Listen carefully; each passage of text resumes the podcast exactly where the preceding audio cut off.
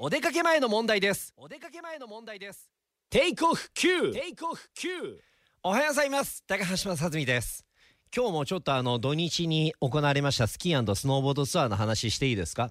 朝のあの僕がこう参加するツアーなんかはですね必ず散歩をね、えー、するんですが朝のズミ散歩、えー、立科港周辺をこう回ってきたんですが帰りの道中ですよ帰り道に、えー、温泉がわーっとこうパイプからかななんかホースみたいなところから湧き出てるところがあってでその下がこう石でこう組んであるなんかこう足湯みたいになってるんです。でちょっとこう道路側から見るとそう10メートル15メートルぐらい先にあるんですかね。そしたら「あの私ちょっと見てきます」って言って、えー、ラジオネーム75%双子さんがね見に行ってくれたんですよ。このぐらいほん何度ぐらいあるのか温泉がね。で見に行ったら急に姿を消したんですよ。そしたら温泉とはいえ朝マイナス8度9度ぐらいですよ。その周辺がやっぱ凍っちゃってて足ステーンと取られちゃって転んじゃったんです。でピシャッとこう濡れちゃってね。で「おい大丈夫かおばさん」思って「本当に頼むからこのツアーで怪我せんといてくれよ」って、まあ、ないしあのおばさんじゃなくておばはん思ってたんですけど。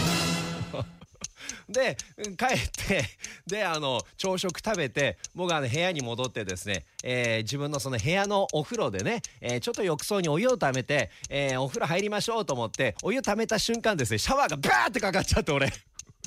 おばはんどころじゃないですよ。自分何してんねんと思って。僕もね実は誰にも言ってなかったんですけどシャワー受けました。洋服、えー、その、えー、濡れたパーカー今日今日今日着てます。もう今さすがに乾きましたけどね、え